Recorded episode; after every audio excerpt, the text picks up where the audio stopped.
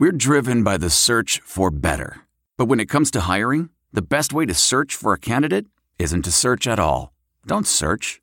Match. With Indeed.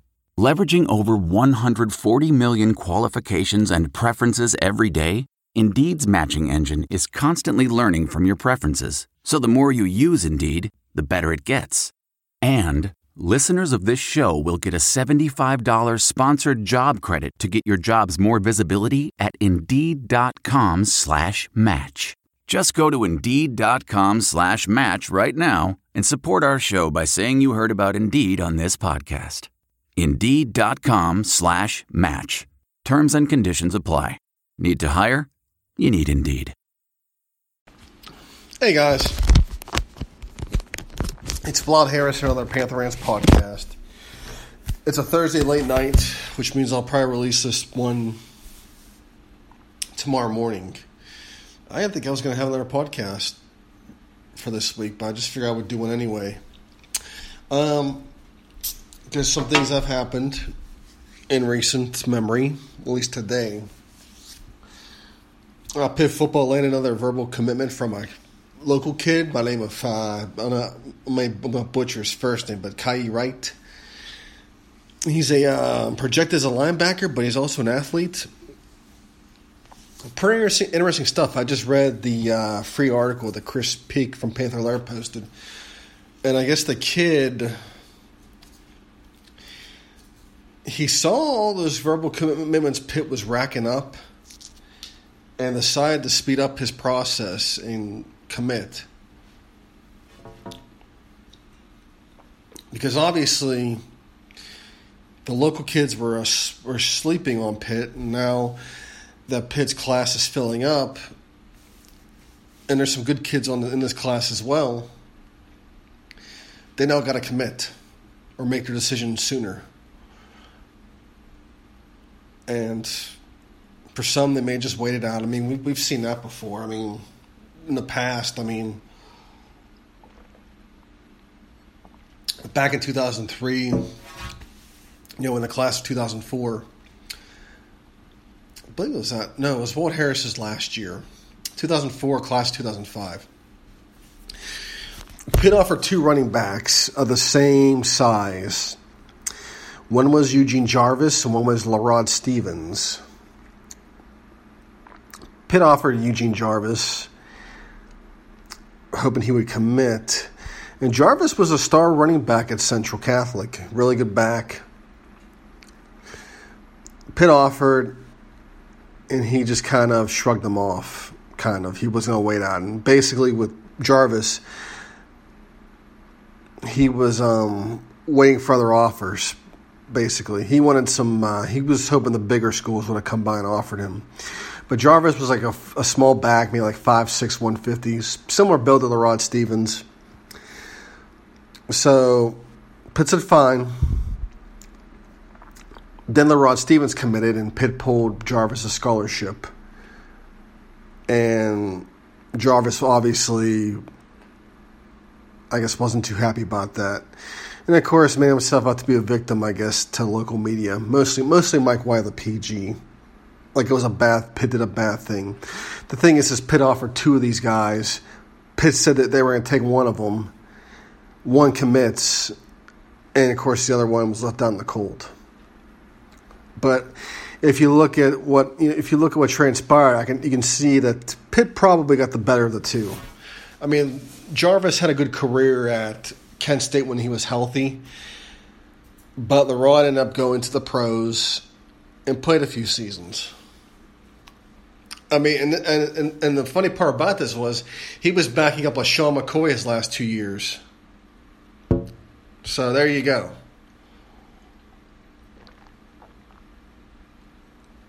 Think about that.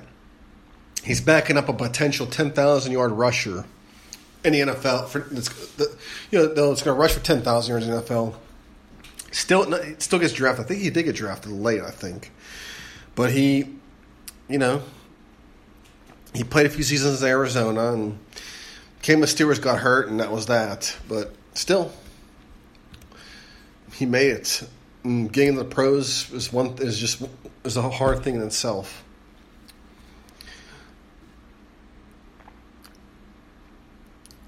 So, you know, in the case of this class, these out-of-state kids are picking up what Pitt's selling, and these local kids now are going, oh, my God, oh no. These out-of-state kids are going to take all these scholarships. We got to commit. So, yeah, Pitt's put some pressure on them.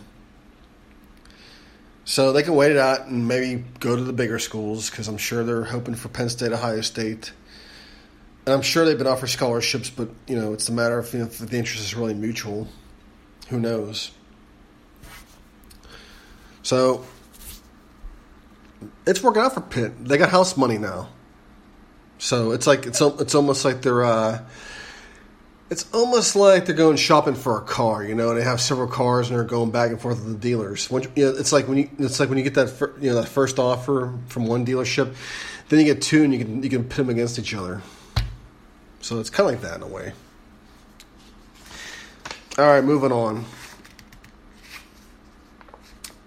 Pitt baseball had a change in leadership today. Announced. Joe Giordano resigned after 18 seasons, and I really thought that this guy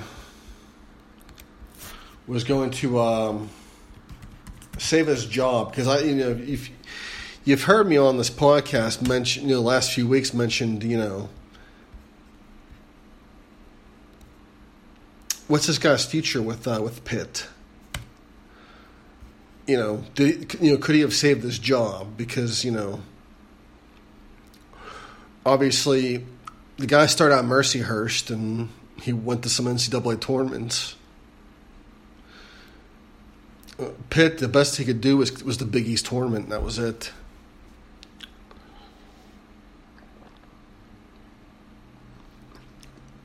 And he did have some good teams during that span. Their final year in the Big East, they were 18-6, and they won 42 games. Still couldn't make the tournament. They got to the ACC and they struggled. But this past year, they had a really good year, and in fact, they made the ACC tournament for the first time, and got, I believe, to the semifinals this past year. They made a big run. Unfortunately, it came up short. But I thought, with that run itself, I thought that maybe he would save his job. But if anything, probably Heather Lyke looked at the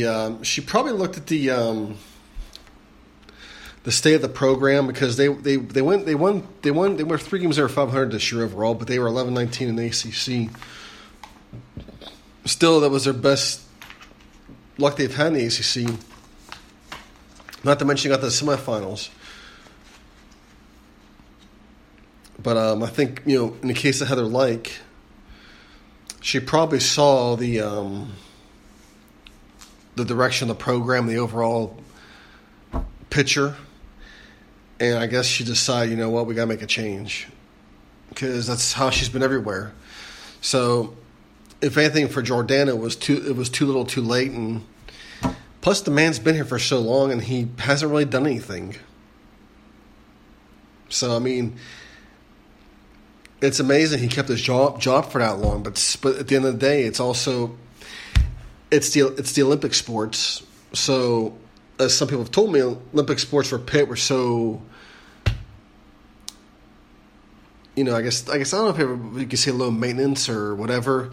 Basically, it was one of those things where if they got a job in Olympic sports, they pretty much kept it for a long time, because university was more worried about the big money sports.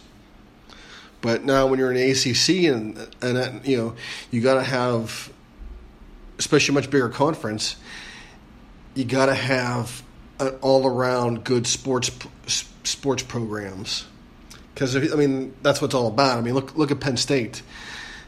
It was always known about their football.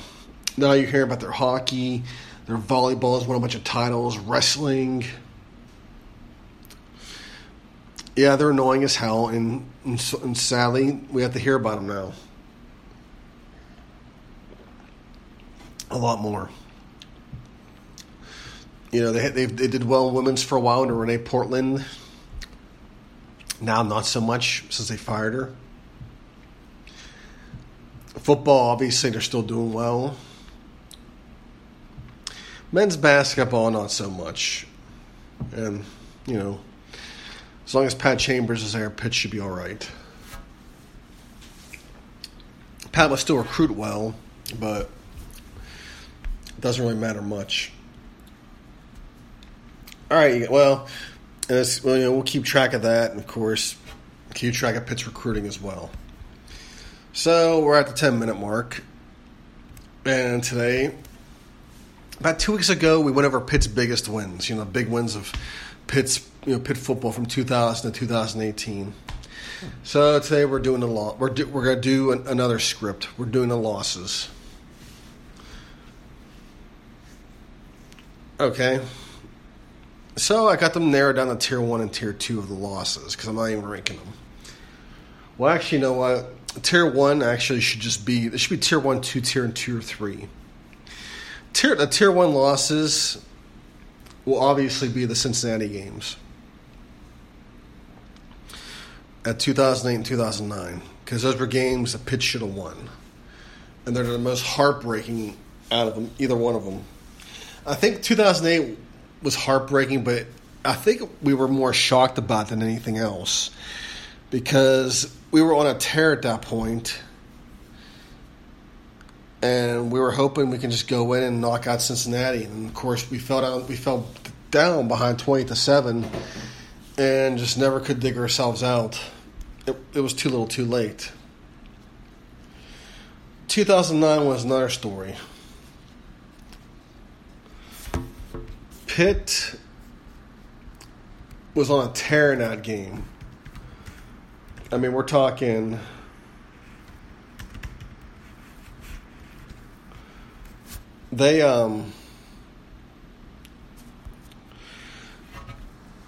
Pitt were up. They were up two touchdowns at the half. I mean, it was 31-17. And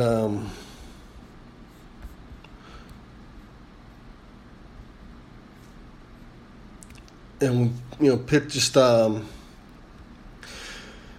mean, even Bill Stoll had a rushing touchdown. That's how big that was.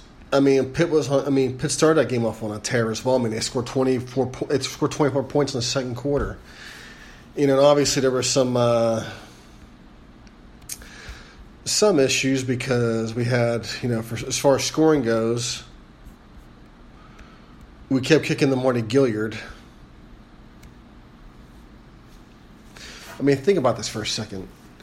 Pitt was up 31. Pitt was up 31-10 at one point. Right before the half, they kicked the Marty Gilliard. And it was a 14-point game. And you can see that's when the tide started to turn for Pitt for that game. Because Cincinnati would get back in the game. You know, third quarter, Pitt, I think one thing that doesn't get talked about in this game is that Pitt didn't score a single point in the third quarter. They drew a total blank. Cincinnati scored 7 points to make up for it. You know, and Pitt kept scoring, and Cincinnati kept coming back. And then finally, I thought we were going to see when Pitt scored with a minute 36 left. Obviously, Cincinnati let them score. There was There was obviously no, you know, it was obvious. Because if Cincinnati let them keep pound the ball, they weren't getting the ball back. So, to Cincinnati's delight, the extra point was muffed.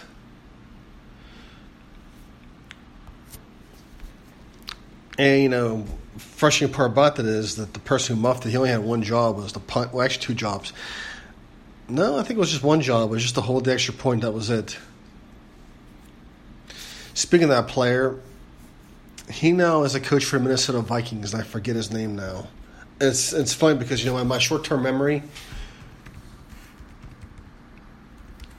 is so bad that I just tweeted about the guy the other week. I said, this explains why Minnesota got their asses beaten by the Eagles. This guy's our offensive quality control expert. So, obviously, that's the biggest crushing loss. So that's Tier 1 and Tier 2. It's Tier 1, I'm sorry. Tier 2 is going to be some other games. The 2005 Ohio U game, mainly because it was a humiliating loss. First year of Dave Wannstedt, and we get humiliated overtime to Ohio U and Frank Solich. There was the opening game of the Paul Christ era, where we lost to Youngstown State, a 1AA team. There was a 2001 South Florida game.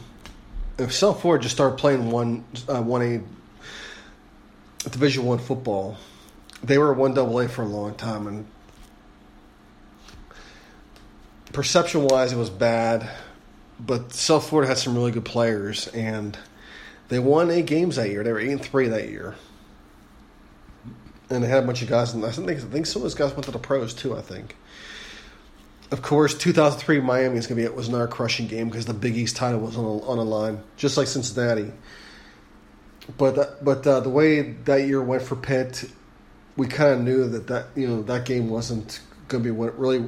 It was winnable, but we didn't see ourselves winning it. And Miami wasn't really that good that year. I mean, they had great athletes, but they were overall a bad team. And in the Tier 2, I added the Houston Bowl game, mainly because how pissed off this game left me, because the staff, Paul Chris's staff, in the time he was here was so frustrating. It was almost like his staff was unprepared, and you could tell the way that in some games the way the team was playing that they were not prepared either. Pitt was up big in that game. They couldn't field an onside kick twice and lost the game late. And I remember I couldn't wait for that whole staff just to get the hell out. Now, the Tier 3 games I have, well, for one thing, there's Notre Dame, 2012. I use that game because Notre Dame at the one point was ranked. They were they were in the top 2. Pitt obviously had a lead on them, but the way things were going, it was at South Bend. We were eventually going to get screwed, and we did, and we couldn't pull away. Obviously, we stopped running Ray Graham and tried to use Tino Sinceri to throw us to ice out the clock, and that didn't work. There was Miami 2002. Miami went to the national title game that year. Pitt had them on the ropes and just couldn't get it done. There were some disappointing losses that year, which I'll get to another one. Texas A&M was early in the year was a disappointing loss because A&M sucked. West Virginia in 2002 was one of the bad losses I have on this list. And the reason why is because if Pitt wins this game, they're probably going to the Gator Bowl. West Virginia won, but they bragged about going to the Gator, but unfortunately for them, Notre Dame took the Gator Bowl bid. So it really didn't matter either way if we would have won or lost. We would be in some crappy bowl. I think we went to the Inside Bowl and won, played Oregon State and beat them. West Virginia ended up playing Virginia in the Tire Bowl, and Virginia waxed that ass. There's also UConn 2006. I have this as the lowest tier, although it was a really bad loss. But Pitt was pretty much done at that point. It's probably this did cost them a bowl bid, but obviously Pitt was up 14 and ended up losing overtime because the defense couldn't close out, and Matt Kavanaugh kept wanting to run LaRod Stephens up the middle several times. And finally, closing out, I have 2 Iowa games on this list. There was the 2011 game where Pitt had a 27-3 lead. It was the only year of the high octane, and we were seeing the high octane at that point, and Well, the problem is with these type of high-octane offenses is that it's all about tempo. and you really can't run the clock out, grind it out with these offenses. It's all about tempo, speed. And if you can't move the ball, you can't run out the clock. So Pitt couldn't move the ball, and they couldn't run out the clock. So Iowa came back and won that game late. I mean, we all knew that what was going to happen. And, of course, it was Iowa 2015. That was Pat Narduzzi's first year. And I have that loss. It wasn't really a bad loss. It was a – Pitt came back in that game when they just willed themselves. And they were also hitting in that game hard. I mean, they were laying some – the defense was just laying hits on these guys. And these guys were walking away hurting. And we got to see a physical Narduzzi defense. And – Iowa's kicker nailed a 60-yard field goal. I mean, Pitt did all they could. It's just the kicker nailed one hell of a field goal. So those are the notable losses I have, notable big losses. There could be more. I mean, there's a bunch from the Narduzzi era, but I just don't see them as infuriating. I mean, there were some ones this year, but we finished 5-7, so it's whatever. But anyways, guys, that's all I have. Enjoy your weekend, hell to Pitt.